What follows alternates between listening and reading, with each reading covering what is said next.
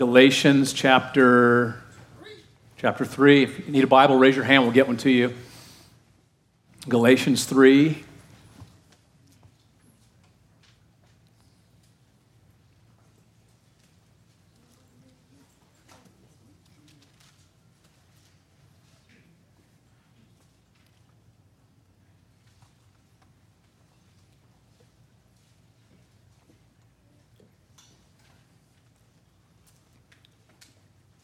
The Lord's timing is perfect, isn't it? Is he ever late? No, he's never late. I'm, I'm saying that because our lease expires this year on this place, and it's just kind of cool how God's timing is just. He always has provided everything for this ministry, and uh, everything we've done has been born out of prayer. So, pretty stoked to see what the Lord would have for us including this morning. I'm so excited. This is such a good chapter. You guys ready? Lord, we thank you so much. Um, you're so good. So great, so greatly to be praised. We trust that um, the songs have blessed your heart this morning, that you've been honored, that your name has been hallowed. And Lord, as we open our hearts to you now, that you would minister to us and meet us. Thank you for how you love us and cherish us, and for how you nourish us. We are in desperate need of your nourishment, a fresh work of your spirit this morning. And so we commit this time to you now. We thank you for the great things you're going to do for your glory. We pray in Jesus' name. And all God's people said, Amen. So, is doctrine important? It is, isn't it? What we believe. It's it's super crucial. Um, we need to be rooted in the Word of God, you guys. To know the Word of God, not only to know the Word of God, but to know the God of the Word, um, because our practice flows from our doctrine, what we believe. We, we practice what we believe. We practice what we believe, and uh, the rest we pay lip service to, really. And that's what it kind of comes down to or boils down to. And so, doctrine, teaching, knowing what God's word says is super crucial. I'm bringing that up because we've come to a doctrine portion um, of this book in chapters 3 and 4. Paul is going to go into teaching mode concerning the grace of God. Is anybody grateful for God's grace this morning? His amazing grace, His kindness, His favor, His goodness. We don't deserve it but he lavishes his grace upon us. And the church that he, the churches that Paul is writing to in that area of Galatia, they had moved away from grace.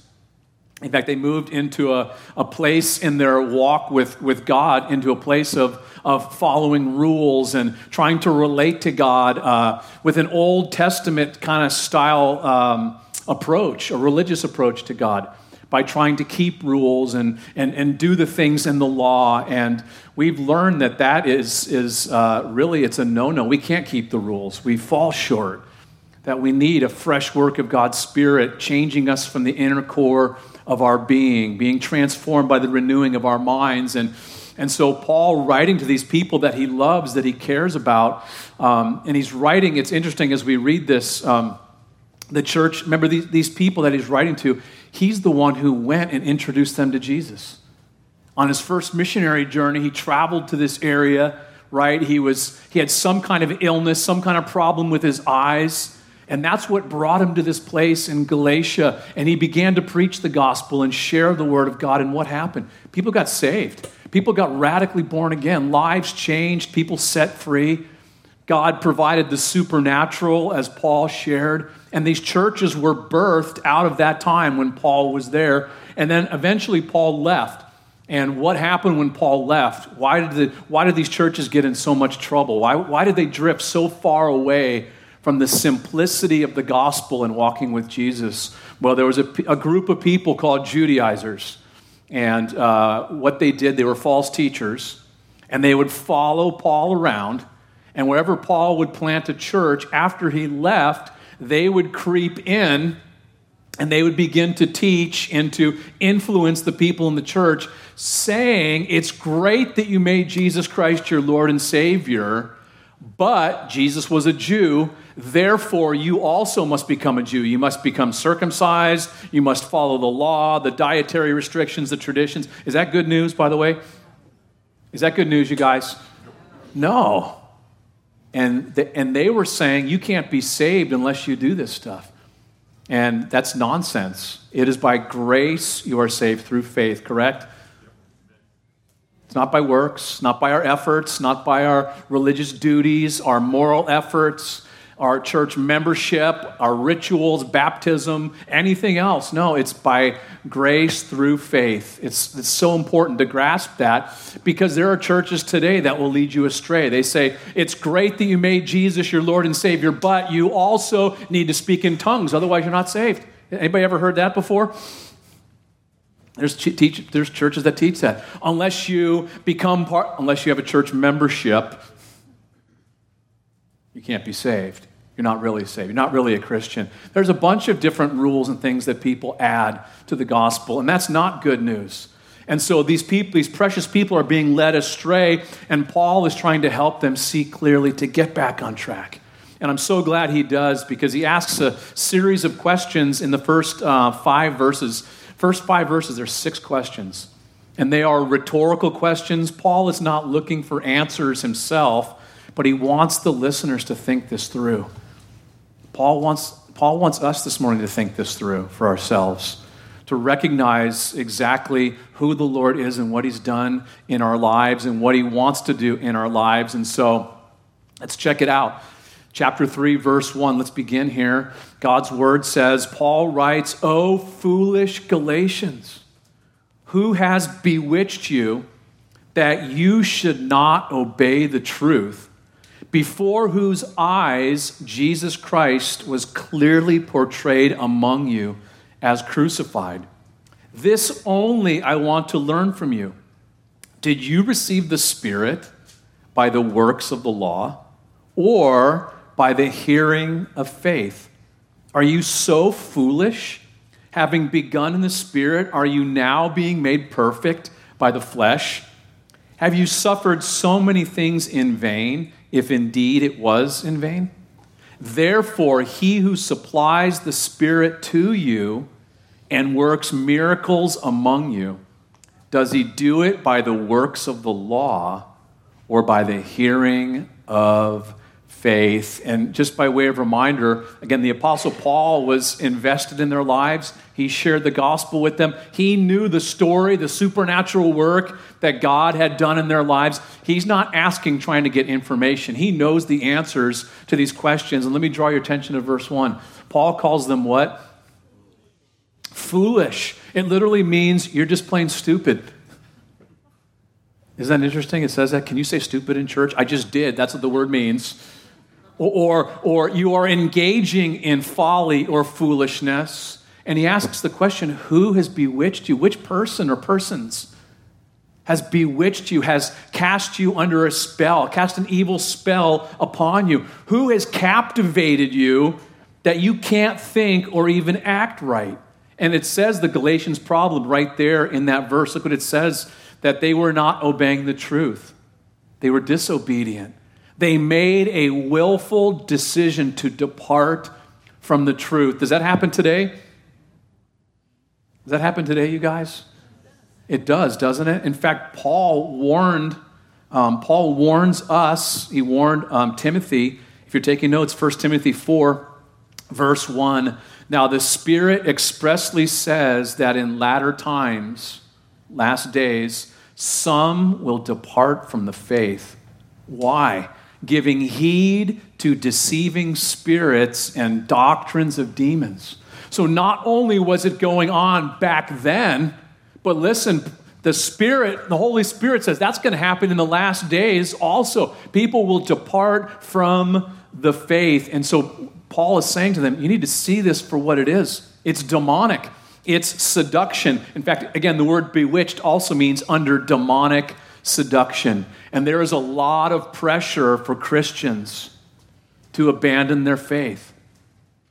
There's a lot of pressure, guys, for that.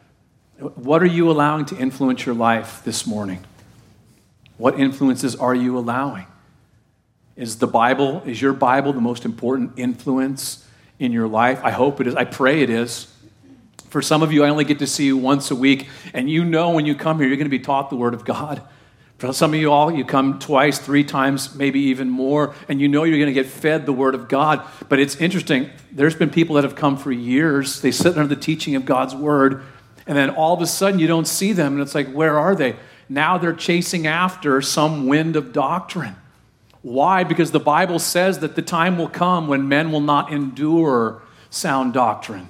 What will happen? They will heap up teachers to themselves that will what? Will tell them things that they want to hear rather than what they need to hear. And I would point out that's pretty heavy because he speaks about it being demonic seduction being pulled away from your relationship with Jesus Christ. In fact, maybe you've seen people teach like that or heard people like that.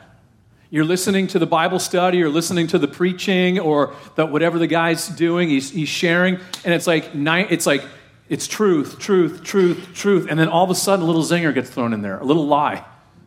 And then it's back to the truth, truth, truth, truth. And then another little zinger, and it's a lie.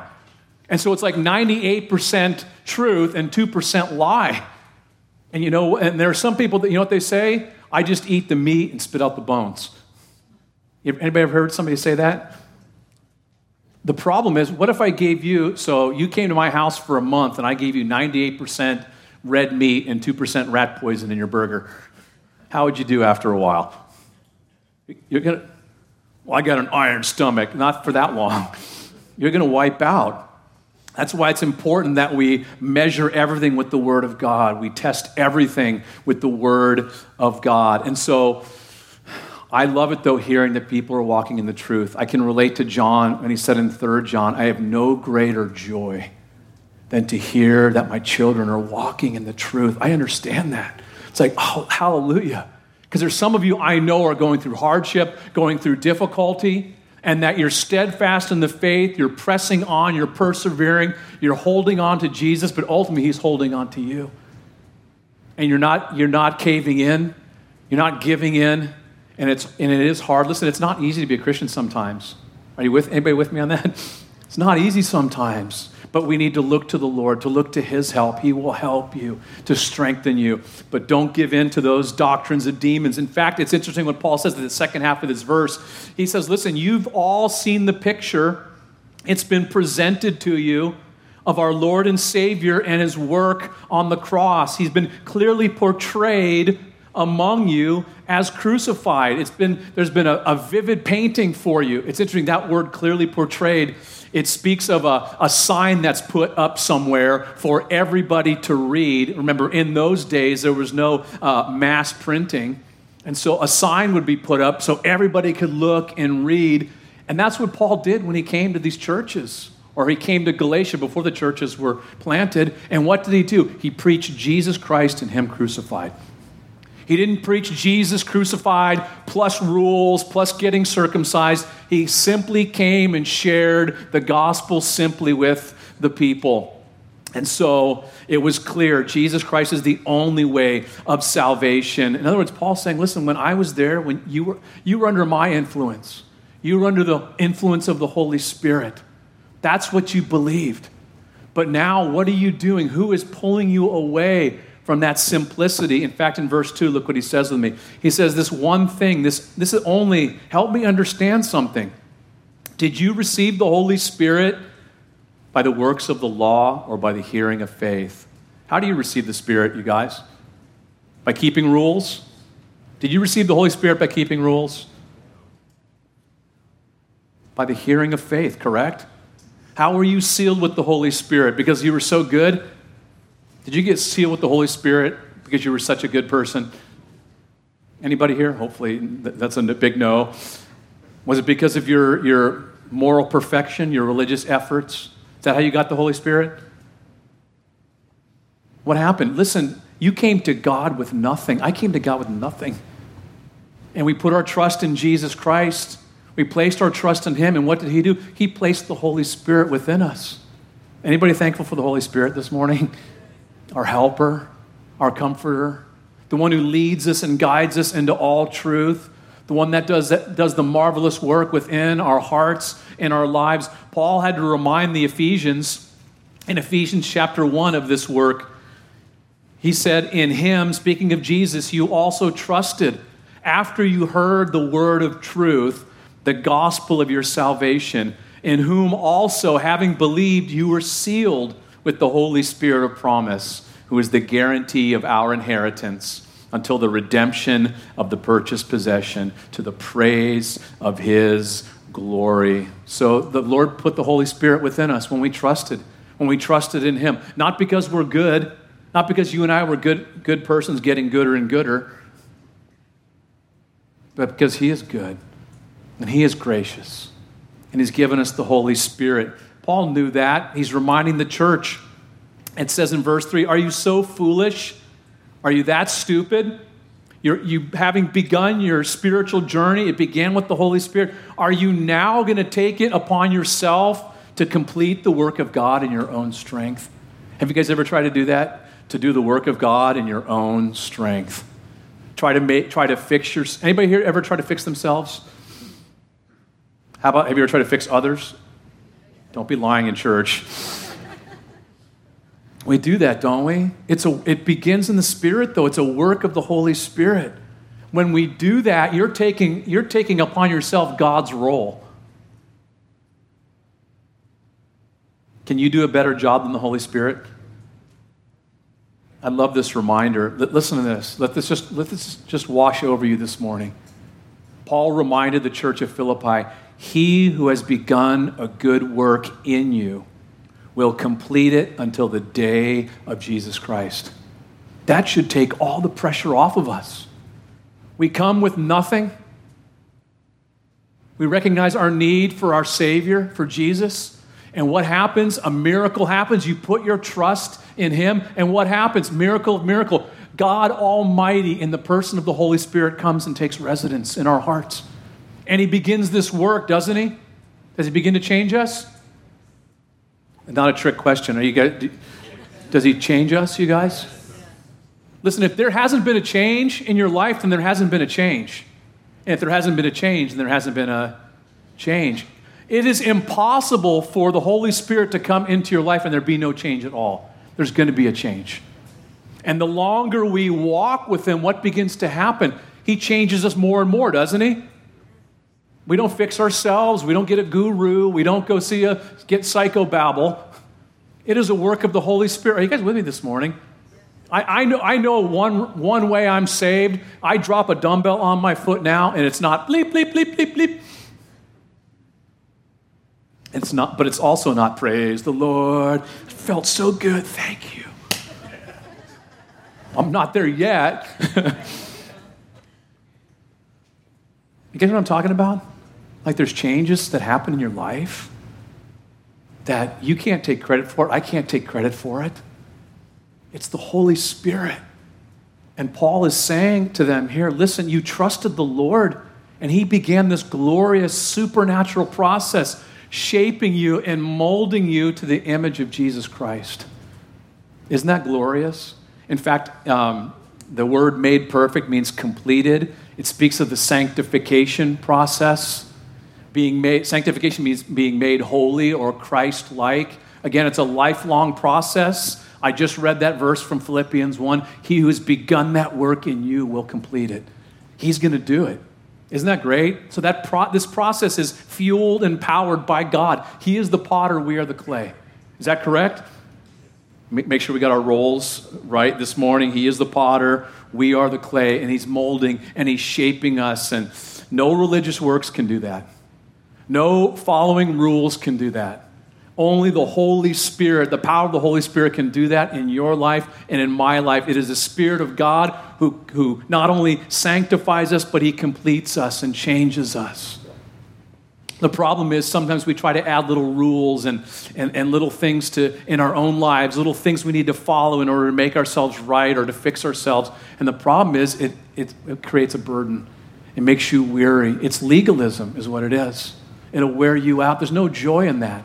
But there's joy in simply walking with Jesus day after day, looking unto Him, being transformed by the renewing of our minds as we get into the Word of God and allow the Word of God to get into us. It's not by might nor by power, but by my Spirit, says the Lord of hosts. Do you guys remember when that was said? Do you remember when God said that? You guys remember when God said that in the book of Zechariah? It's amazing because I know some of you guys are dealing with issues this morning, and it, and it feels like a mountain in front of you. It's huge. The children of Israel got taken captive by the which people? Second time was the who? Babylonians. Three waves. Neb, remember Nebi? Nebuchadnezzar? Right? Took them into Babylon. They went for a timeout. Right? God said, You can't behave in my house. You're out of here. I'm going to put you in a timeout. For how long? 70 years. God said, In 70 years, I'm going to bring you back into the land. Does God keep his promises? Sure did. First wave that came back, they came back. We read the book of Ezra. They came back to rebuild the temple. You guys remember that? They start building, awesome work. They're rejoicing. It's killer, right? And then all of a sudden, they start to get some static. They start to get harassed. Things get a little bit tough. And what do they do? They bail out. They quit doing the work on the house of God and they go build their own houses, right? And God, God, and it was 15 years. The house of God just was just not finished. They just left it like that. And then God brought onto the scene Haggai and a prophet named Zechariah to come alongside the people to encourage and to challenge them. And when God said that, he said, he said to Zechariah, he said to Zechariah, It's not by might nor by power, but by my spirit, says the Lord of hosts. You see this, this great mountain in front of you? Before, before you, Zerubbabel, it's going to become like a plain. And when I do it, you're going to be shouting, Grace, grace. That's beautiful because, again, some of us have mountains in front of us. And God says, I'm going to make that a plain. But you need to give God time to work. Are you willing to give God time to work? Some of us aren't. Just like, I want it now. I, I need to get, this, get her done now. And the Lord's saying, you know what? I'm working on like four or five other things right now. We're going to get to this mountain. And when it's done, it's not going to be by your power or by your strength, but by my spirit, says the Lord of hosts. And you will say, wow, look at God's amazing grace. Grace. Grace. God, you're so awesome. You did it. You did that work in my life. And so, look at verse 4. Have you suffered so many things in vain? If indeed it was in vain, have you experienced all that pain for nothing? Was it really for nothing? And again, he's saying you suffered for your faith in Jesus Christ. You put your trust in Jesus, you declared yourself as a Christian, and all of a sudden, what happened? Pain accompanied your profession. And, and by the way, that's part of our vocation, isn't it, as Christians? Is that part of our calling as Christians? It's not, I know it's not like, eh, we don't like put like that on our, our wall, all who desire to live godly in Christ Jesus will suffer persecution. That's not like one of our favorite promises, correct? Is it part of the deal? Is it part of the deal, isn't it? Suffering, pain. I mean, we suffer, we, we, we put up with pain and suffering with other things, don't we, though? Anybody ever get their teeth worked on? Get your grill fixed? You put up with pain, don't you? Correct?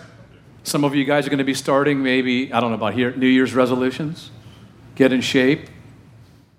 Little pain, suffering, right, in the gym for a while, then you'll quit after a couple months and because you've tried to do the work of the Spirit in, the, in your own strength.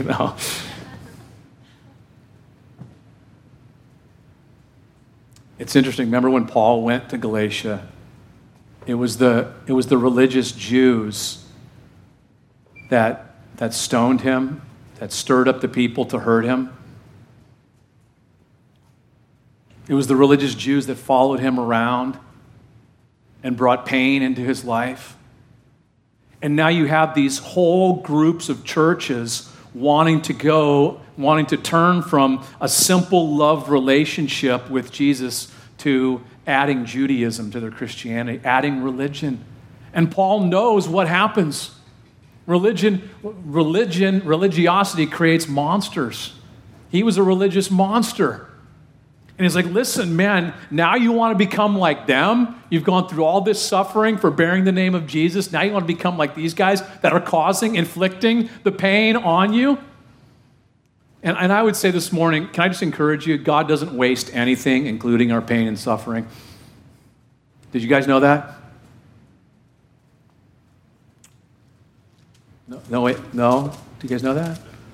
Romans 8, you guys know these verses.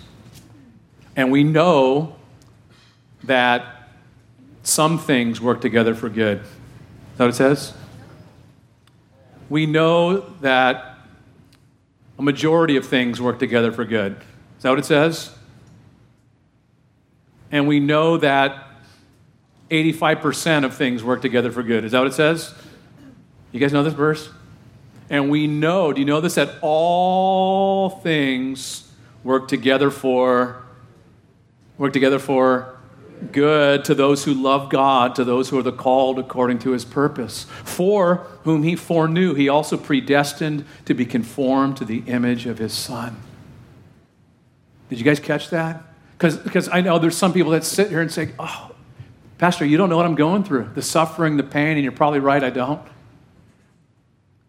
But here's what I do know is that whatever's going on in your life, God is using all of it to conform you and I to the image of Jesus Christ.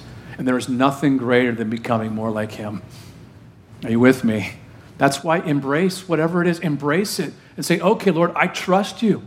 I trust you, Lord, that you're going to mold and shape me, that no matter what you're allowing, the people you're. You guys ever have weird people in your life? Does God ever bring it? Weird, hard people, difficult people? Maybe you're the difficult pe- person. No. God's not wasting it. You're like, yeah, Pastor, God brought you into my life. You're a. Praise God because He uses everybody. We need to embrace the process. Say, okay, I'm down, Lord. You're the potter, I'm the clay. Who, who make, who, uh, so think about that with me. Who controls the speed of the wheel? Does the clay? Does the clay control the speed of the wheel? All right, here we go. Crank it up, man. The clay do that? Who does it? The potter does. Are you trusting in Jesus this morning? Do you know who's got the speed of the wheel right now? Because they do that thing. See that? They press that little thing down. What's that thing called? A pedal? And what happens? And it's rolling. And, and sometimes it's going fast. Because doesn't it sometimes feel like life's going really fast? Like, man, it's out of control. Is it out of control? Not if you're on the potter's wheel, man. He's controlling the speed and he's molding and shaping. Does the clay know what it's going to look like? See him still, roll, see still going? Pulling stuff out, shaping it, carving it. The, pot, the clay doesn't know what it's going to look like, but who does? The potter does. And what does he have in mind? What does the potter have in mind for you? The image of the Son. And his nail scarred hands are the one molding and shaping you. That's the only thing that's going to be in heaven, by the way, that's man made, is those scars on Jesus' hands to remind us of his love for us and that your life is in his hands this morning. You can rest in that. No matter what's going on in your life, do you trust him this morning? It's all about trusting the Lord. By the hearing of faith, I simply trust you, Lord. It's going to be okay. Verse 5 Therefore, he who supplies the Spirit to you, who supplies the Spirit to us? God does. Thank you. Therefore, he who supplies the Spirit to you and works miracles among you. Does he do it by the works of the law or by the hearing of faith? Does God do these things by you keeping rules? No, or simply believing him. Simply what? Believing him. I love that word supply. It means it's in the Greek epikorageo. We get choreograph. Listen to what it means to richly supply everything an ancient chorus needed to be a grand production, to outfit everything needed to accomplish a grand objective. So, what does God do? He supplies the Spirit to you and me. Are we to be filled with the Spirit? Ephesians 5 don't be drunk with wine, in which is dissipation or a waste, but be what? Filled Who's the one who fills us? God does. He supplies the Spirit. Jesus said, John chapter 7, Come to me and drink, and out of your heart will flow rivers of living water. And he spoke concerning the Spirit. whom we would receive. Is that a description of your life this morning? Out of your heart is flowing rivers of living water. Remember when uh, God told Moses to strike the rock in the wilderness to provide water? Do you guys remember that? You guys remember that story? Children of Israel just came out of Egypt, no water. What were they doing? Were they rejoicing? They were grumbling, weren't they? We got no water. You brought us out here to kill us of thirst. What's going on, dude? That's a loose paraphrase, by the way. And Moses was like, What do I do? And God said, Strike the rock, and what's going to come out? Water. And did it happen? That's at the beginning of the 40 years of wandering. Then at the end, we've got the second generation, the kids, the chips, chips off the old block, the grumblers. Parents are gone, passed off the scene. The kids are on the scene now, and guess what? There's no water. And what did they do? Hey, let's have a prayer meeting and see. If, is that what they did? They started grumbling and complaining. You brought us out here in the wilderness to kill us of thirst. They sound just like their parents, don't they? That's because that's what happens when we grumble and complain. Who hears it? Who hears our grumbling and complaining? Parents, your neighbors, sometimes your kids. Kids do, don't they? and what did Moses do? Moses went, God said, Come on, let's have a talk, Moses. Here's what I want you to do. I want you to, to do what with the rock? To speak to the rock, and I'm going to bring water. And what did Moses do? You guys remember? Grabbed his staff and did what? Him and Aaron, must we give you rebels water? I mean, he's ticked. Smacks the rock. How many times? Twice. And out comes out comes what? Juice? What comes out? Water comes out. Thank you. Water comes out. Does God provide for the people? But then God says, oh, Moses, Aaron, come here. We got to have a little talk. Right? Took him to the shed, wood shed. Moses, you, you didn't sanctify me in their eyes. You didn't you didn't hallow me in the people's eyes. Moses, you were mad at the people. I'm not mad at the people. And what was the consequence of that action? He couldn't go into the promised land.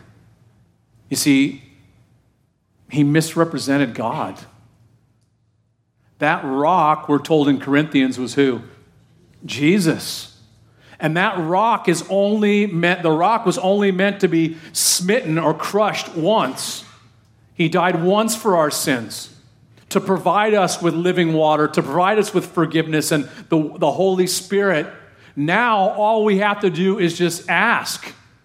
He, we don't need to smite the rock again and again and again. We simply ask, What do you mean by that? Jesus said, You fathers being evil know how to give good gifts to your children.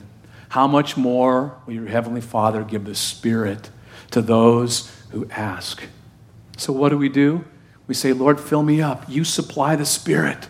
You supply the supernatural. Look what it says God also supplies miracles, He demonstrates His power in our lives. It's not by keeping rules, it's not by following laws. It's simply by trusting. Do you trust the Lord this morning? If, if that's the case, then would you say to the Lord, Lord, fill me up that out of my heart would flow rivers of living water? I mean, is that a description of your life? Because for years, for 28 years of my life, I was a drain and not a fountain. But once the Lord comes into your heart and He fills you up, and then aren't you glad God's into refills? And you come back and you ask to get filled up again. Why? Because we pour out. We leak also. We also leak, don't we? And we need to come back. He's made it so simple. Come back to me and drink. Be filled up.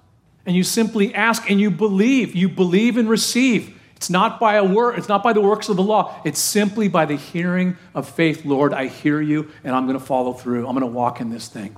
I trust you. And it's so glorious. What begins to happen? Your life becomes a refreshment to others. You become a human drinking fountain of refreshment because now out of your heart is flowing rivers of living water, providing for others. And God does these special things, doesn't He? Look, He's reminding the church did He do these things by the works of the law? God does special things when we gather together, doesn't He, you guys? When we worship Him, we experience His presence. Does, does the Lord speak to your heart when you gather? Does the Lord speak to your heart? Does He bring healing? He does, doesn't He? Maybe it's not physical healing. Sometimes He does, and I love when He does that.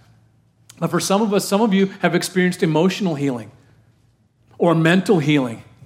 And he's set you free. Some of you guys, I know you've struggled with different issues, and you know the Lord has set you free. We just sang it, didn't we? Something about that? If the Son sets you free, you're free indeed. He sets us free. He liberates us. He does these things in our presence. On what basis does he do that? By us keeping rules? By the hearing of faith, simply believing him. It's not because we're so dedicated, is it? That, that God's obligated to do stuff? Is that why? No, it's by His grace. It is by His grace. And so we step back and we see that. We see Him work in our lives. In fact, He wants to work this morning, you guys. Do you know that He wants to work in your life this morning? Do you remember when, uh, remember when they let down the paralytic from the roof? Do you guys remember that? You guys remember that story? Right? Before that happened, the Pharisees were sitting in the front row. Jesus was giving a Bible study. That's why no one really sits in the front row. that all the religious dudes are there. The Pharisees, they're chilling out. And it says, if you go back and read that story, it says, the power of the Lord was there to heal them. That interesting? Did they need healing? They did, didn't they? What was the problem, though? What were they saying? We don't need no physician. I don't know if that's how they said it. We don't need no doctor. We're good. Those other people, those creeps, the tax collectors and the, the pimps and the prostitutes and the, you know, the people from that neighborhood, they need help. We, I don't need healing. And that says the power of the Lord was there to heal them because they had so much pride. Listen, this morning, God resists the proud but gives grace to the humble. And some of us, you're not willing to say, I have a problem, I need help. I'll keep trying this, I'll keep trying this book. I'll keep trying this guru. I'll keep trying this thing on the internet because everything you read on the internet is true, correct? Or I need to get this, I need to go to this conference. I need to get this series of, of books. I need to do this. And the Lord's saying, I'm here with the power to heal you, to heal your marriage. Will you give it to me? Oh, it's a mountain before my eyes. That's what exactly what God said. That mountain's going to be a plain. Give it to me. Give me time to work. Will you give the will you give it to the Lord to work? Trust him and give him time to work because it's by faith and patience we inherit the promises of God. Our problem is the patience part, isn't it? No? Nobody? Can you pray for me? That's our problem, isn't it? The patience part? We want to bail out. We want to, we want to throw in the towel because we don't, we want it now. We want it in our timing. But didn't I just ask a few minutes ago that God's timing is perfect? And everybody's like, Amen? No? Is that a different Bible? Is that a different day? Is his timing perfect? Is he late? Is God ever late? Yes. Does somebody say yes? God's not late. He's never late. His timing's always perfect. Give him time to work. This is nothing new. God's been, God's been doing this since the very beginning, hasn't he? He's going to talk about Abraham. Was God's timing perfect with Abraham? God promised him a son. A few years start to tick by. Remember what he did? You promised me and Sarah a son, Lord, but there ain't no son happening here. Honey, give me Hagar. Sarah actually offered, Why don't you take Hagar, my handmaid, and you can have the promised son with her? And what did Abraham say? Duh, okay.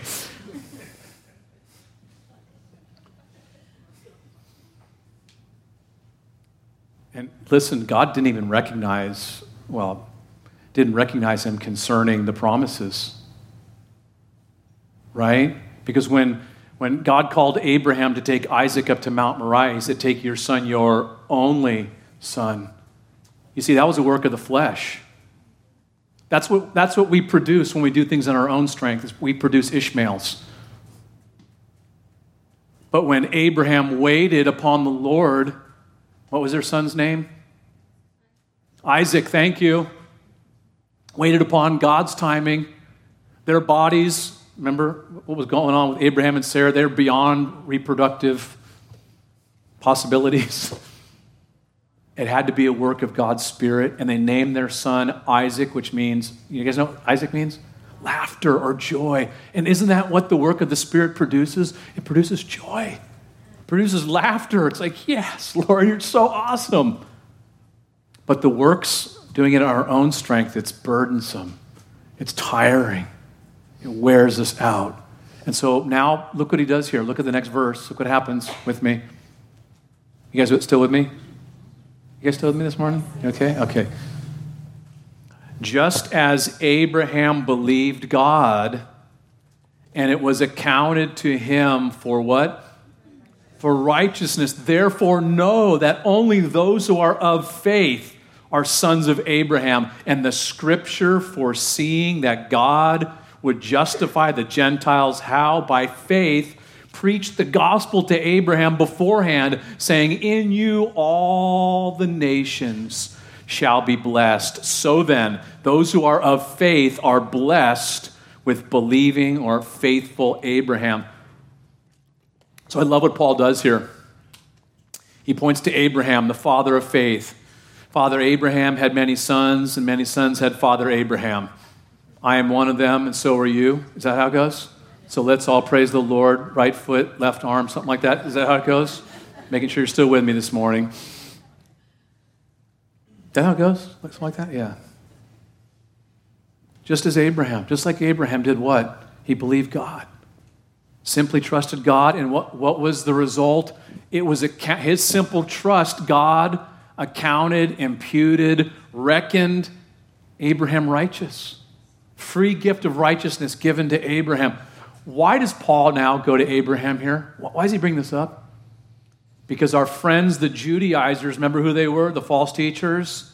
They would be protesting about this time. Whoa, whoa, whoa, time out. Wait a minute.